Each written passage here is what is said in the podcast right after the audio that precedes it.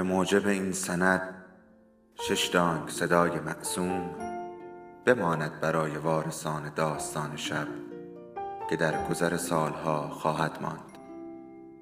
ارادتمند داستان شب.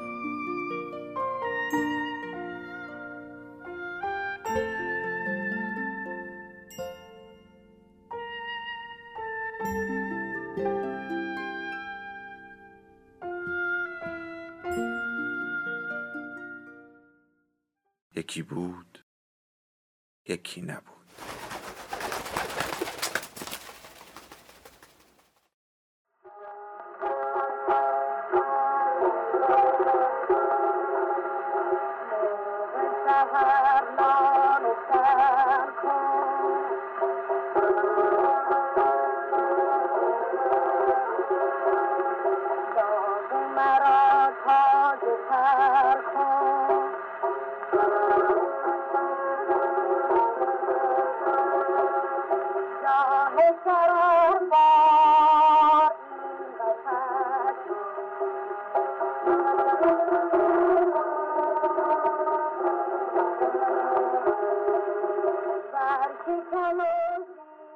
عروسی عباس خان از مجموعه مادران و دختران نوشته محشید امیرشاهی. فصل چهارم. عباس خان مدتی جلوی منزل شیخ العتبار راه رفت و به بالا و پایین کوچه نظر انداخت تا بالاخره عزمش را جزم کرد و کوبه در را کوبید. مرد کوتاه قامت سکنجی که پیشبند سفید نیل خوردهی بر روی پیراهن و شلوار بختیاریش بسته بود در را به رویش باز کرد. عباس خان مثل همه دفعاتی که با زشت روی مواجه می‌شد بی اختیار بر زمین تف انداخت. مرد سکنج با صدایی تو دماغی و کشدار گفت اخلاط زمین نندازین حضرت آقا منبع مرزه. عباس خان شرم زده گفت تفخسکه بود تفخسکه و بعد برای آنکه چشمش باز به لب شکری مرد نیفتد نگاهش را به نقطه‌ای که آب دهان را پرانده بود دوخت و پرسید جناب عالی سیخلعت با هستین؟ مرد گفت خیر حضرت آقا بنده معاونت می کنم. بفرمایید در هشتی منتظر نوبت. عباس خان از ذهنش گذشت که از همانجا برگردد و معاینه طبیب را به روز دیگری بگذارد. ولی چندین روز بود که امروز و فردا می کرد و ته دل می دانست که اگر این بار از اینجا عقب گرد کند دیگر دلیری کوبیدن در را نخواهد داشت. به علاوه رویت مجدد معاون شیخ الاتبا را چگونه برتابد؟ بنابراین همچنان با سر افکنده و چشم بر زمین دوخته اول قدم به حیات و بعد به هشتی گذاشت. معاون شیخ با مراجع را به حال خود در هشتی رها کرد و به راهروی انتهایی هشتی رفت و داخل اتاقی شد و عباس خان فرصت یافت که ساکنین هشتی را از نظر بگذراند. سوای او دو نفر دیگر در انتظار طبیب بودند. مردی با سرداری برک و کلاه تخم مرغی بر یکی از سندلی های چوبی کنار دیوار نشسته بود و بر یکی از نیمکت ها ملایی چندک زده بود و نعلینش را کنار پایه نیمکت جفت کرده بود. بقیه سندلی ها و نیمکت های چوبی دور تا دور هشتی خالی بود. عباس خان گلو را صاف کرد، سلام آهسته ای گفت و بر یکی از سندلی های خالی نشست. سرداری پوش نگاهی به طرف او انداخت و یاللهی تحویل داد و بعد باز چشمها را به سقف متوجه کرد و به گرداندن تسبیح مشغول شد. نگاه آخوند در حالی که از روی لباده و امامه سیاه پهلوها و سرش را میخارید بیشتر بر صورت عباس خان درنگ کرد. صدای خرد خردهای ملا نیاز به خارش را در عباس خان زنده کرد. کشاله هایش را بر هم فشرد و بلا فاصله کتاب درس فرانسه اش را که پدرش محسن خان به هنگام ثبت نام او در مدرسه آلیانس برایش تهیه کرده بود از جیب درآورد و وانمود کرد که سرگرم مطالعه است. تحفه های پدر به او تا زنده بود غالبا از مقوله کتاب بود سوای یک ساعت میناکاری بغلی با زنجیر طلا و یک اسای سرنقره از چوب آبنوس. عباس خان این هر دو را در شبهایی که با دوستان به باغ و بستان می‌رفت با خود بر می داشت. دیگر وسایل آرایش و پیرایش بابروز را از مقرری که محسن خان برایش معین کرده بود و سخاوتمندانه بود تهیه می‌دید.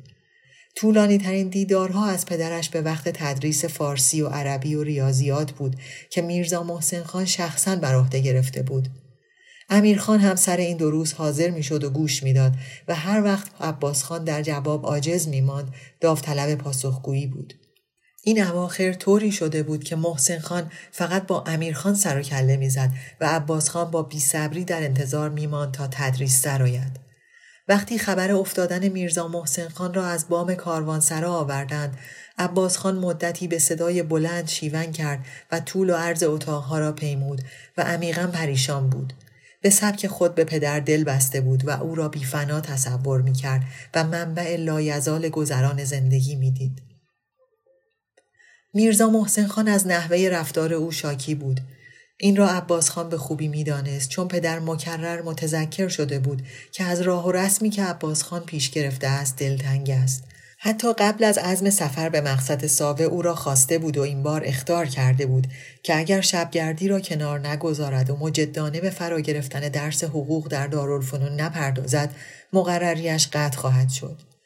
عباس خان آن روز دست به سینه در حضور میرزا محسن خان ایستاد و جز اطاعت پدی اطاعت هیچ نگفت و مثل همیشه نیتش این بود که مطیع عوامر محسن خان باشد و نصایح او را به کار بندد.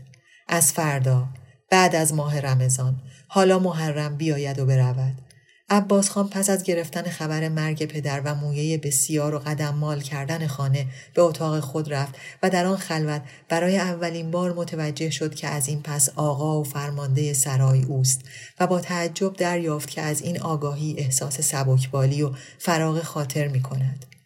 گویی دیگر صد و بر سر راه خواستهایش نیست و از این پس می تواند آنچه را اراده کند به دست آورد. آن شب هم مثل دیگر شبهای غیبت محسن خان از خانه و برای مرهم نهادن بر غم از دست دادن پدر به سراغ ملوک رفت. از زمانی که عباس خان به مدرسه آلیانس می‌رفت امیرخان معذب شده بود. در پایان اولین روز درس عباس خان امیرخان را برای خیابانگردی با خود برد و گفت من میگم پغ لو پغ تو بگو ان دو توغا اما یه تویی بگو انگای سوال می‌کنی بگو امیرخان با حیرت پرسید برای چی؟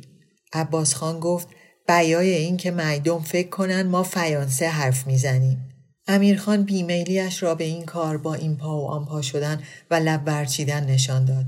عباس خان اصرار کرد اه بازی دیگه منم اینجوری فیانسم و تمین می‌کنم به تو هم یاد میدم حالا بگو ان دو توغا. ببینم یاد گرفتی؟ امیرخان با خنده خجلت گفت خب حالا ان دو توغا. خوبه؟ نه یه تویی بگو انگای سوال می‌کنی. پقل و پق حالا ان دو توغا. عباس خان ادامه داد مق لمق امیرخان پرسید حالا من چی بگم؟ تو فقط بگو اند و توغا. اما انگاهی سوال می‌کنی و تکرار این بازی سبب شد که امیرخان به هزار و یک بهانه از زیر بار خیابانگردی با برادرش شانه خالی کند. خصوصا اینکه عباس خان مدرس بدی بود و وقتی امیرخان می‌پرسید فرق پق با لوپق چیست در توضیح در میماند. عباس خان در حالی که سرش را کم و بیش به صفحه کتاب درسیش چسبانده بود با چشم می‌خواند فند و با لب می ساخت و آهسته جلو می رفت. سوکلیا دوپلوبه دان اون کویته و از نو فون سوکلیا داپلوبه دان اون کویته ولی حتی یک کلمه را به ذهن نمی سپرد چون هنوز به نیم نگاه های گذرای سرداری پوش و مداوم ملا به خودش آگاه بود. کاش امیرخان را با خود به مطب آورده بود یا از سید خواسته بود که همراهیش کند تا کسی سوای طبیب نداند که بیمار کدام است. باز برای یک آن تصمیم گرفت که مطب را ترک کند ولی یادش آمد که وقتی سید شانی شیخ العتبا را به او می‌داد گفته بود که طبیب حاضقی است برای عموم امراض و بالاخص ماهر است در مداوای امراض مقاربتی پس از کجا معلوم که او برای رفع ذات و جمع یا سوء حازمه نیامده باشد چرا باید از روی این دو مراجعه دیگر شرم کند؟ از کجا معلوم که این دو نفر به درد او مبتلا نباشند؟ اگر همدردند که چیزی به هم بدهی ندارند. اگر درد آنها از قماش دیگری است عباس خان هم تظاهر می کند که مرضی دیگر دارد. مرد لب شکری به هشتی آمد و به طرف ملا رفت و چند بسته گرد به او داد و تو دماغی و کشدار گفت بفرمایین حضرت آقا نسخه شما حاضر شد جانم. شبی یک بسته محلول در یک لیوان آب میل کنید. شستشو با پرمنگنات هم فراموش نشه آقا جان. شیخ خرد خرد کنان از نیمکت پایین آمد و نعلین های جفت شدهش را پا کرد و پرسید اگر افاقه نکرد؟ سکنج گفت باز تشریف بیارید قدم روی چشم. عباس خان به صدای در دیگری که رو به هشتی باز شد سر از کتاب بلند کرد و شیخ العتبا را دید که مرد میان سالی را همراهی می کند که صورت متورم و آماز کردهش نیمه زیر شال پشمی پنهان است و از چشمهای تبزدهش پیداست که پی و پاچین در رفته است. شیخ با ریش منظم شارب زده ای داشت و چشمان زرد درشتش در پشت عینک پنسی دست طلایی گشاد به نظر می رسید.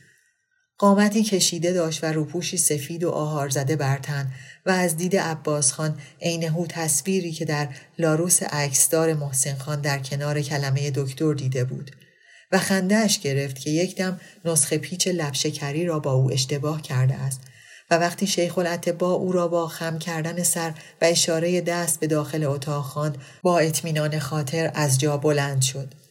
پزشک بعد از آنکه او را لخت کرد و از معاینه فارغ شد گفت به نظر میاد گرمی زیادی میل کردین و یحتمل در مقاربت هم زیاده روی داشتین. مختصری ناسورین و عرقسوز وگرنه علت دیگه ای ندارین که عفونی و ساری باشه. از خوردن گردو و خرما پرهیز کنید. زماد و گردی هم میدم. یه چند سباهی هم اگر میسور باشد ایال رو راحت بگذارین. عباس خان چنان از نتیجه معاینه به طرب آمده بود که بی اختیار خنده را رها کرد و گفت ایال هنوز از ولایت نیستیده. فعلا به حس دستیسی نیست. و وقتی زماد و گرد را از معاون سکنج می گرفت فراموش کرد که نگاهش نکند و ناچار سر را برگردان و بی صدا و بی بزاق کف دست خودش تف کرد. اجرای دستورات شیخ با حتی مو به مو و جز به جز برای عباس خان کار ساده ای بود پرهیز از خوردن گرمی و استعمال داروها و راحت گذاشتن ایال. در این نسخه راحت گذاشتن دیگر زنها محلی از اعراب نداشت و عباس از آن لحظه که مطب را ترک گفت به فکر قرقشو کردن افتاد تا سر شب به وعده که با سید در باقی واقع در میدان پشت بقعه سرقبر آقا گذاشته بود برسد. در شرایط متعارف عباس خان از گذر کردن از محله چال میدان و سرپولک بعد از غروب آفتاب احتراز داشت چون شنیده بود که در آن محلات عدهای شیاد به راهزنی مشغولند و آبرین را لخت می کنند ولی خبر سلامتی جسمی سبب شد که اکراهش را به رفتن میدان سر قبر آقا فراموش کند. به علاوه مدتی بود در عضوبت به سر می برد و از همه اینها گذشته وصف سید از خانومی که قرار بود به باغ ببرد بسیار هوسانگیز بود. درشکه یک اسبه گرفت و نشانی را داد.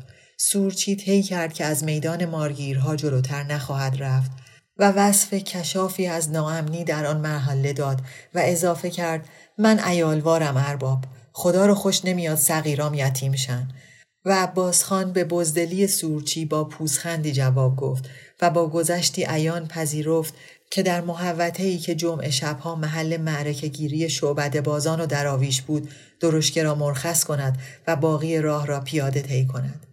وقتی به میدان رسیدن چند ساعت از شب میگذشت و محله در ظلمات بود. حتی کورسوی نوری هم از جایی دیده نمی‌شد. عباس خان کورس سورچی را پرداخت و با احتیاط از درشکه پایین آمد و از دور چشمش به لکه سفیدی افتاد که از سمت قبرستان به طرف او در حرکت بود. عباس خان از جا تکان نخورد فقط خودش را به تنه درشکه که هنوز به راه نیفتاده بود تکیه داد. به محض اینکه درشکچی با سفیر شلاق و نچنچهای بلند اسب را به حرکت واداشت عباس خان لکه سفید را به صورت مرده کفن پوشیدید که دامن به دندان گرفته و سبک پا به جانب او روان است و ناگهان به نظرش آمد که کل مردگان قبرستان احاتش کردند و دست استخوانی یکی از انباد دارد عبایش را از پشتش بر می دارد و فریاد زنان درشکچی را به کمک طلبید. نگه دای سوچی لختم کیدن. نگه دای آقا وای که پدیم سوخت. و اسای سرنقرهاش رای بیتابانه به بدنه درشکه میکوفت و به دنبال گردونه کشیده می‌شد. سورچی که چند متری بیشتر از او فاصله نگرفته بود افسار اسب را محکم کشید و هش غلیزی تحویل داد و ایستاد و عباس خان حراس زده پا را روی رکاب گذاشته و نگذاشته گفت بوی آقا یا بیفت؟ لختم کردن اموات عبامو بویدن پدیمو سوزوندن. دبوریو معطل نکن. درشکچی به اطراف چشم انداخت و دیاری را ندید. از صندلی پایین پرید و عبای عباس خان را که لای چرخ درشکه گیر کرده بود از چنبره خلاص کرد و نرمی و گرمی آن را میان دو انگشت سنجید و به امید و طمعی گفت سوار شو ارباب اما این عبا هم دیگه برای شما عبا بشو نیست.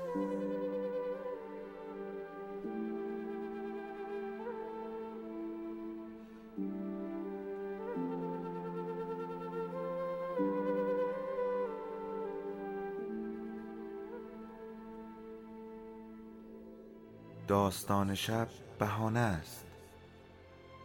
برای با هم بودن دور هم نشستن شنیده شدن.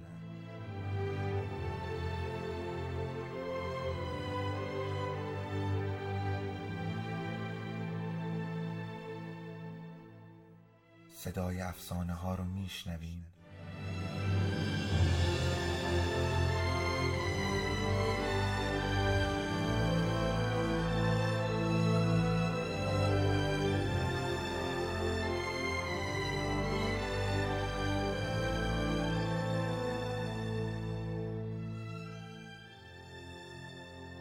sabes tú un peje.